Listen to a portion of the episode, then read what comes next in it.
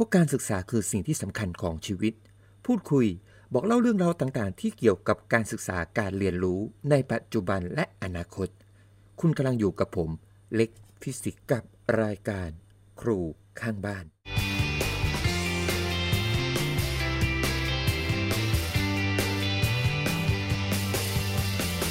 เคยได้ยินคำกล่าวที่ว่าดูละครแล้วย้อนดูตัวเอง คราวนี้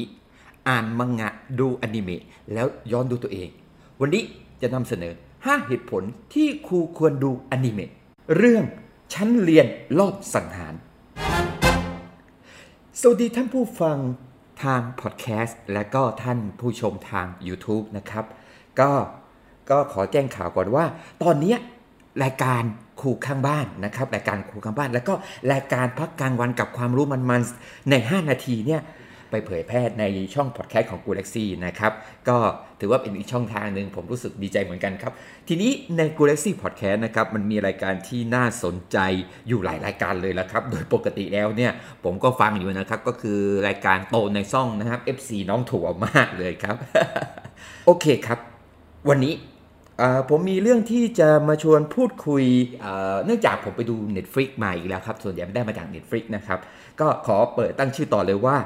5 เหตุผลที่ครูควรดูอนิเมะเรื่อง Assassination Classroom หรือชื่อไทยก็ประมาณชั้นเรียนรอบสังหารนั่นเอง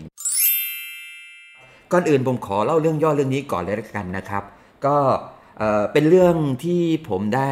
ติดตามมาจากในตอนที่มันเป็นมังงะนะครับ แล้วก็เมื่อไม่กี่ปีที่ผ่านมาเนี่ยก็มีการทำมาเป็นแอนิเมชันนะครับว่าตอนนั้นคือไม่ได้ติดตาม มารู้อีกทีนึง เอ้า Netflix เอามาลงครับก็ประมาณ 3 season นะครับ ก็จะเป็น season ที่ 1 season ที่ 2 แล้วก็ final season นะก่อนอื่นขอเล่าเรื่องย่อๆก่อนเลยแล้วกันนะ ก็เรื่องย่อๆก็คือมันมีสิ่งมีชีวิตประหลาดที่มีหนวดคล้ายปลาหมึกนี่แหละครับ แล้วก็ชื่ออาจารย์โคโรนะครับเขามีศักยภาพ เขามีพลังมากพอที่จะทำให้โลกหายไปได้ เออ แล้วเขาก็ได้พิสูจน์ได้เห็นแล้วว่า เฮ้ยเอ้ยกูทำได้นะ เออทำให้เกิดความตื่นตระหนกน่ากลัวไปยังผู้นำทั่วประเทศเลยครับพวกไม่ใช่ทั่วประเทศต้องบอกว่าทั่วโลกเลยว่า เออ เนี่ย เราต้องกำจัดสิ่ง เอออาจารย์โคโรเองก็โคโรเซนเซเองก็ได้ยื่นข้อเสนอไว้ว่า เอางี้พวกคุณให้ผมไปเป็นอาจารย์สอนห้องสอนเด็กชั้นม .3 ห้อง E ของโรงเรียนหนึ่ง แล้ว เขาจะสอนวิชาต่างๆ ให้แก่เด็กห้องนี้รวมถึงวิชารอบสังหาร ก็ใช่ครับ ก็คือรอบสังหารตัวเขาเอง เป็นไงครับ พอฟังเนื้อเรื่องฟังพอดเรื่องแล้วมันน่าสนใจนะครับ ทีนี้เรามาดูกันว่าทำไมผมถึงเอา อนิเมะเรื่องนี้นะครับเอามาพูดคุยกันนะเพราะตัวนี้เรากำลังพูดถึงในประเด็นที่เกี่ยวข้องกับนักนะครับเกี่ยวข้องกับนักเรียนเกี่ยวข้องกับเด็ก ๆ นั่นเองนะครับก็เรามาดูกันนะครับว่าทำไมถึงจะต้องควรดูเรื่องนี้นะครับ ข้อที่1นนะครับก็เรื่องการแบ่งคุณค่าการประเมินคุณค่าของคนตามผล การสอบ โรงเรียนในเรื่องนี้เนี่ยนักเรียนแต่ละคนนะนักเรียนแต่ละคนนะครับจะถูกแบ่งออกเป็นห้องห้องห้องตามคะแนนสอบ โดยที่ห้อง A เนี่ยคือห้องที่เก่งที่สุด ก็ถ้าบ้านเราก็คือห้องคิงนั่นแหละครับ แล้วก็ห้อง E ก็จะกลายเป็นห้องที่คะแนนบวยที่สุด ก็พอเด็กถูกแบ่งตามห้องต่างๆปั๊บมันก็น่าจะเป็นเรื่องอะไรที่ปกติเพราะเราเคยเห็นในบ้านเราแต่ในอนิเมะเรื่องนี้เลยในมังงะเรื่องนี้เขาได้ตีแผลให้เห็นว่าห้อง E ห้องที่บวยที่สุดเป็นห้องหลักที่ในการดำเนินเรื่องเนี่ยถูกทั้งครูทั้งนักเรียนด้วยกัน หรือแม้กระทั่งผออเนี่ยปฏิบัติต่อตนเองเหมือนดูถูกเหยียดหยาม เหมือนแบบว่าเป็นประชากรชั้นสองอะครับ มันสะท้อนให้เห็นว่าเนี่ยเราใช้คะแนนการสอบ มองคนไม่เท่ากัน แล้วพอถูกปลูกฝังในวัยเรียนก็คือพวกนักเรียนต่างๆปลูกฝังในวัยเรียนเนี่ย เด็กก็จะเรียนรู้สิ่งเหล่านี้ไป โดยหลาย ๆ ครั้งในการดูถูกเหยียดหยามเด็กห้องอีคนที่เปิดเลยเป็นจ่าฝูงเป็นตัวแท้งเปิดเลยก็คือครูนั่นเองครับ ครูเป็นตัวเปิดและทำให้เด็กห้องอื่น ตามทันทีเพราะเขามองว่าเฮ้ยครูแม่งทำได้กูเอาเลย ที่เด็กห้องอีจะรู้สึกอย่างไรนะครับ ผมก็เลยขอฝากคำถามตรงนี้เลยว่าในข้อที่หนึ่งเรื่องการตรงนี้ต่าง ๆ เนี่ย ครูผู้สอนครับ ถ้า ครูท่านใดได้ฟังพอดแคสต์ตอนนี้หรือดูยูทูบดู YouTube ตอนนี้นะครับ ถามตัวเองดูสิครับว่า เราประพฤติต่อเด็กแต่ละคน ไม่ว่าจะอยู่ห้องไหนก็แล้วแต่เนี่ย เราประพฤติเหมือนกันไหม เราเผลอหรือเราตั้งใจแสดงออกทำให้เขาเห็นว่าเราแบ่งจนชั้นวันนะเด็กเก่งเด็กไม่เก่งกันหรือเปล่า อย่ามาบอกกับผมว่าเอออย่ามาพูดว่าเอ้ยครูมันไม่มีแล้วการแบ่งชนชั้นวันนะคือคำว่าชนชั้นวันนะในทีเนี้ย สำหรับผมผมบอกมองให้เห็นกว้างๆเลยก็คือจรรยาบรรณของครูครับ มันมีอยู่ข้อหนึ่งที่บอกว่า ครูจะต้องปฏิบัติต่อผู้เรียนเท่าเทียมกัน ไม่ว่าจะเป็นเรื่องการให้ความรู้ ไม่ว่าจะเป็นเรื่องต่างๆ นี่คือเหตุผลแรก ลองทบทวนตัวเองในเหตุผลที่ 1 ครับ เหตุผลข้อที่2นะครับเหตุผลข้อที่ 2 ก็คือออการสอนให้นักเรียนยอมรับในตัวตนของตัวเอง มันมีเหตุผลบางอย่างที่อาจารย์โคโร หรือโคโรเซนเซผมขอแค่เรียกโคโรเซนเซแล้วกันนะคือติดมาจากอนิเมะนะครับโคโรเซนเซเนี่ยเขามีเหตุผลที่ระบุเจาะจงมาเลยว่าเฮ้ยฉันขอสอนห้องนี้โรงเรียนนี้เท่านั้นแต่ตรงนี้มันมีเหตุผลผมขอไม่ spoil นะครับให้เราติดตามดูว่าเพราะอะไร ในตลอดทั้งเรื่องนะครับทั้งหมด 25 ตอน โคโรเซนเซเนี่ย จะคอยปลูกฝังคอยแนะนำแลกเปลี่ยนความคิดเห็น เพื่อให้นักเรียนยอมรับในตัวตนของตัวนักเรียนเอง ยอมรับในสิ่งที่ตัวนักเรียนเป็น ในสภาพปัจจุบันครับ ผมมองเอาง่าย ๆ สังคมไทยเนี่ยสังคมรอบตัวนักเรียนหลาย ๆ คนเลยละครับ สังคมมักจะกดดันมักจะโยนความหวังให้นักเรียน เป็นอย่างนู้เป็นอย่างนี้เป็นอย่างนั้นตามที่ผู้ปกครองต้องการตามที่ลุงป้าน้าอานตามที่อีป้าข้างบ้านตามที่สังคมต้องการ โยนตูมลงไปเลย โดยไม่แม้จะถามเด็กสักคำว่า เฮ้ย จริง ๆ แล้วเขาอยากเป็นอะไร หรือไม่ได้สนใจเจ้าของชีวิตเลยว่าเขาอยากทำอะไร เด็กนักเรียนหลาย ๆ คนปฏิเสธได้ เด็กนักเรียนหลาย ๆ คนพยายามพอปฏิเสธไม่ได้ก็พยายาม แหกพยายามที่จะไม่อยู่ในกฎ เพราะว่าชีวิตตัวเองไม่สามารถจะเป็นอย่างที่ตัวเองต้องการได้ เพราะนั้นในเมื่อกูเป็นอย่างที่กูต้องการไม่ได้ กูก็จะไม่เป็นอย่างที่คนอื่นต้องการ ออกนอกลูกนอกทางไป และอีกหลาย ๆ คนครับเขาจะรู้สึกว่าการเป็นคนในแบบที่คนอื่นอยากให้เขาเป็นอะเขาเป็นไม่ได้ หรือเขารู้จะรู้สึกว่าเฮ้ยทำไมสังคมรอบข้าง ยอมรับในสิ่งที่เขาเป็นไม่ได้ล่ะ นั่นแหละครับ มันจะทำให้เขารู้สึกแอนตี้ในตัวตนของเขาเอง เหตุผลข้อที่ 3 อาจารย์โคโรเซนเซนะครับ ได้สร้าง self-esteem ให้เด็ก หรือเราสร้างให้เด็กเห็นคุณค่าของตัวตนเอง มันจะเป็นกระบวนการที่ไปเพราะไปเขาเรียกว่าไปขนานไปพร้อมกับในข้อที่ 2 ครับ ก็คือว่าโคโรเซนเซเนี่ยนอกจากจะสอนให้เด็กยอมรับตัวเองแล้ว และในขณะเดียวกันนะครับเขาก็จะให้เด็กมี self-esteem ไปพร้อม ๆ กัน ยอมรับในตัวเองมากขึ้น และเห็นคุณค่าในตัวเองมากขึ้น ตรงนี้แหละครับ ผมเคยพูดในรายการครูข้างบ้านใน EP ก่อนหน้านี้ไว้แล้วว่า self-esteem เนี่ยมันเป็นสิ่งที่สำคัญมากสำหรับเด็กไทย เพราะว่าการที่ว่าเด็กไม่มี self-esteem นะครับมันเป็นจุดหรือมันเป็นเหตุผลอย่างหนึ่ง ที่ทำให้เด็กเข้าสู่ภาวะหรืออาการซึมเศร้าได้ ตอนนี้คำถามก็คือว่ากระบวนการต่างๆ ในโรงเรียนเนี่ย ได้เสริมสร้างตรงนี้เด็กหรือเปล่า หรือเราไปเสริมสร้างในส่วนของที่เป็นคอนเทนต์เสริมสร้างที่ว่าเด็กจะต้องเป็นอย่างที่เราต้องการ เหตุผลข้อที่4ครับ ก็คือครูจะต้องดึงศักยภาพของนักเรียนโคโรเซนเซนะครับเขาจะมีการวิเคราะห์ผู้เรียนคุณคุณไหมครับ วิเคราะห์ผู้เรียน วิเคราะห์ผู้เรียนนะครับ ถ้าใครเป็นครูผู้สอนเราจะรู้ดีว่า การวิเคราะห์ผู้เรียนเนี่ยเราจะทำการวิเคราะห์ผู้เรียน ตอนต้นเทอมจัดเด็กแบ่งกลุ่มไปต่างๆ เพื่อที่เราจะสร้างกระบวนการการเรียนรู้หรือการแก้ปัญหาให้สอดคล้องกับเด็กในแต่ละกลุ่มโคโรเซนเซและเช่นเดียวกันครับเขาจะมีการวิเคราะห์ผู้เรียนอย่างละเอียดทำให้เรารู้สาเหตุรู้ข้อมูลที่จะนำมาใช้ในการสอนของเด็กแต่ละคน และจะก่อให้เกิดให้เกิดการสนับสนุนตามเหตุผลข้อที่ 2 ข้อที่ 3 และในข้อนี้แหละครับ เขาใช้กิจกรรมการสอนในชั้นเรียน รวมถึง วิชารอบสังหารเขาเองว่าเฮ้ย การศึกษาวิชานี้นะ คือชื่อมันเหมือนว่าชื่อน่ากลัวครับ คือการรอบสังหาร แต่จริง ๆ แล้วก็คือเป็นการกระตุ้นให้เด็กอะแต่ละคนเห็นจุดเด่นของตัวเด็กเเพื่อนเป็นอย่างนั้นทำอย่างนั้นเด่น เขาไม่สามารถทำอย่างนั้นได้ แต่ตัวเขาสามารถทำอีกอย่างหนึ่งได้ เขาไม่จำเป็นจะต้องไปเป็นเหมือนเพื่อน และเพื่อนไม่จำเป็นจะต้องเป็นเหมือนเขา แต่ในการทำงานสามารถทำงานเป็นทีมเวิร์กทำให้งานที่ออกมาดีเอาจุดเด่นของแต่ละคนมารวมกันทำงานเป็นทีมเวิร์กออกมาได้ดี นอกจากนี้นะครับสิ่งที่จะใช้เป็นธีมหลักเลยเพราะเพราะเมื่อเด็กรู้เห็น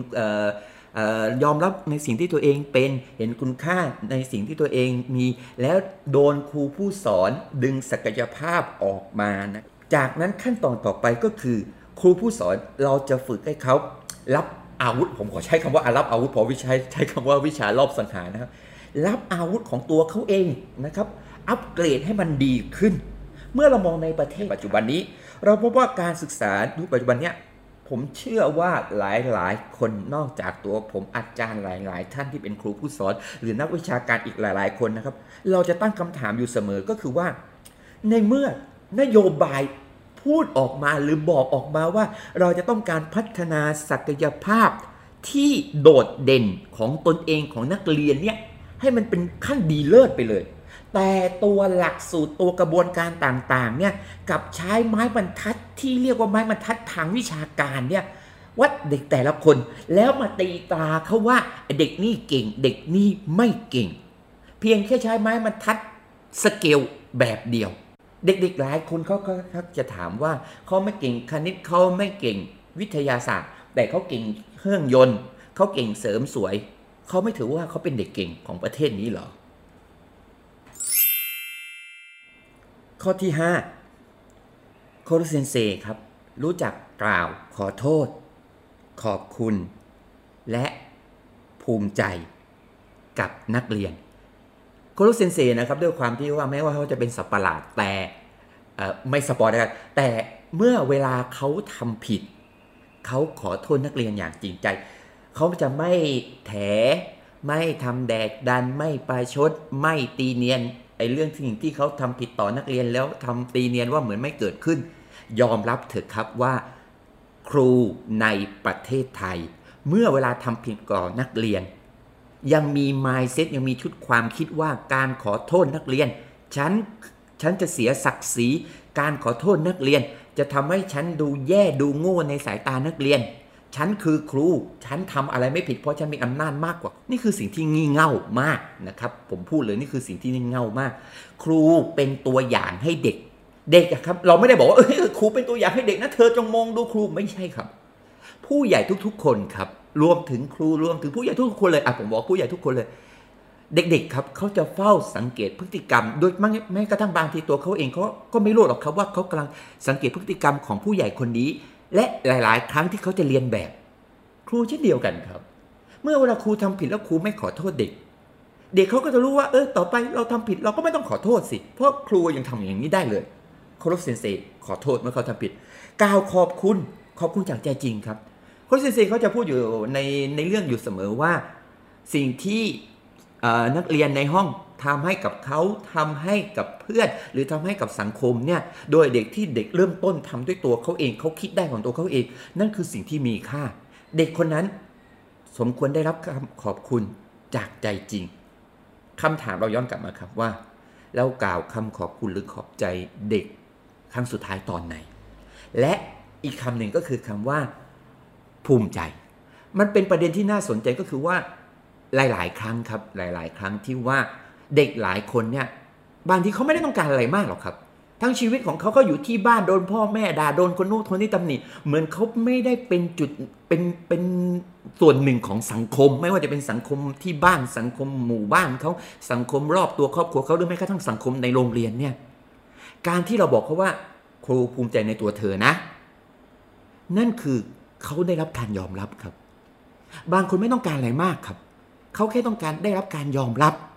เราเคยทำอย่างนี้เด็กไหมครับ เหมือนตัวครูเองนะครับ ผมเชื่อว่าแม้กระทั่งตัวผมนะเอาจริง ๆ นะบางครั้งเราก็ทำไปเราก็ทำตามหน้าที่ของเราไป แต่เมื่อเวลามีใครมองบอกว่า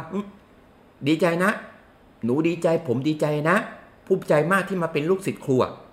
มันเหมือนกับว่าเฮ้ยเราได้การยอมรับจากเด็ก เราได้การยอมรับจากคนที่ ที่เราทำงานทำตามหน้าที่ แล้วเขามองว่าเนี่ยคือ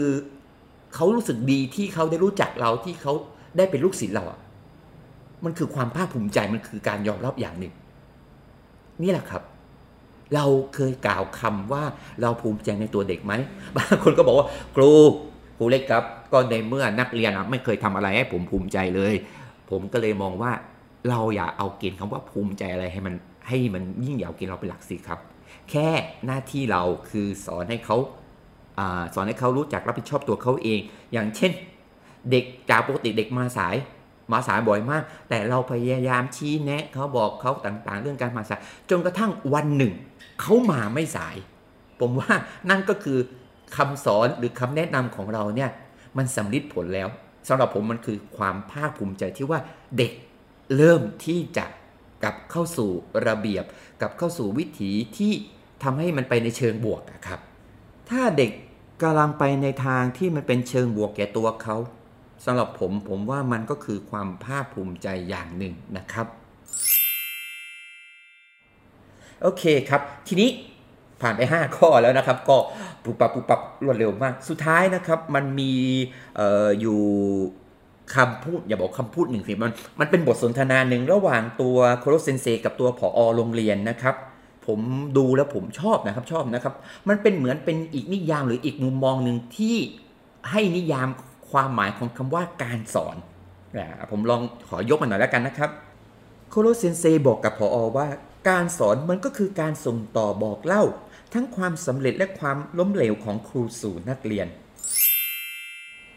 เราบอกเล่าเขาได้ เราพูดให้เขาฟังได้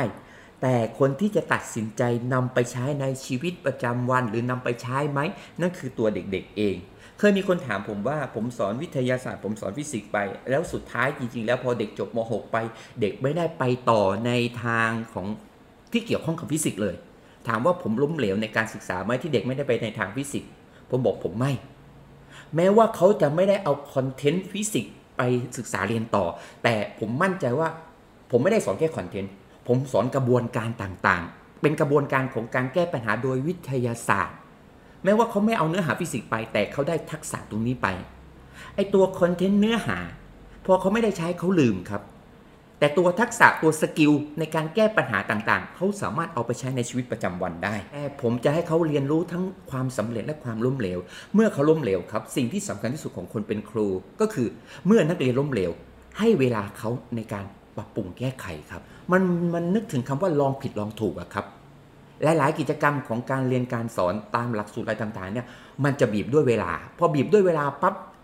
เด็กเขาจะไม่กล้าที่จะล้มเหลวเลยเพราะเวลามันจำกัด แต่ถ้าเมื่อไหร่ที่เราให้เขาลองผิดลองถูก ให้เวลาเขามากพอเขาจะรู้วิธีที่ทำสำเร็จ และเขาจะรู้วิธีรับมือเมื่อมันไม่สำเร็จ สิ่งนี้มันจะติดตัวนักเรียนไปตลอดจริง ๆ ครับเอ่อฝากไว้ตอนท้ายนิดนึงนะครับ ในในเรื่องเนี่ยนอกจากโคโรเซนเซแล้วมันจะมีตัวละครอื่น ๆ ที่มีหนวดคล้ายๆโคโรเซนเซซึ่งไอตัวหนวดเนี่ยมันจะมีคุณสมบัติพิเศษที่ว่าเหมือนมันมี เขาเรียกอะไรอะมันมีตัวตนของมันเองอีกตัวหนึ่งนะครับหนวดกับคนที่เอาหนวดไปติด ทุกตัวละครจะมีบทอยู่บทหนึ่งที่จะพูดว่า หนวดของฉันถามฉันว่าฉันอยากเป็นอะไร ผมว่าเนี่ยน่าจะเป็นสิ่งที่อาจารย์ผู้แต่งเรื่องนะครับ พยายามจะสื่อสารเราว่าเฮ้ยจริงๆแล้วไอ้หนวดอะมันก็คือศักยภาพของเรา มันก็คือตัวตนของเรา แต่พอเวลาตัวตนของเราถามเราอะครับว่าเฮ้ยจริง ๆ แล้วอะ กูอยากเป็นอะไรวะ กูอยากทำอะไรวะ เราให้คำตอบกับหนวดนั้นได้ไหม ตอนนี้ถ้านักเรียนคนไหน หรือใครสักคนหนึ่งที่กำลังสับสนกำลังกำลังหาเป้าหมายนะครับ ลองตอบคำถามหนวดของตัวเองดูครับว่า เราอยากจะเป็นอะไรสำหรับรายการครูข้างบ้านใน EP นี้นะครับ ก็ เนี่ยครับกล่าวถึง Animation แล้วก็ช่วงนี้นะครับด้วยความที่ว่าเว้นว่างเพราะว่ากำลังยุ่งวุ่นวายเกี่ยวกับเรื่องการสอนการเรียนออนไลน์ DLTV อะไรต่างๆนะครับแต่ก็จะแวะเวียนเข้ามาเรื่อยๆ อย่าลืมนะครับ นอกจากรายการครูข้างบ้านไปไปพับพลิกผ่านทางช่องครูข้างบ้าน ไม่ว่าจะเป็นพอดแคสต์หรือ YouTube แล้ว เรายังปรากฏอยู่ใน g ู l a x y Podcast ด้วยล้วกันนะครับ มีข้อคอมเมนต์ มีข้อข้อจะแลกเปลี่ยนความคิดเห็นผมยินดีรับฟังนะครับ เพราะผมก็ไม่ใช่กูรู้ด้านการศึกษา ผมก็เล่าจากประสบการณ์ที่ผมรู้มา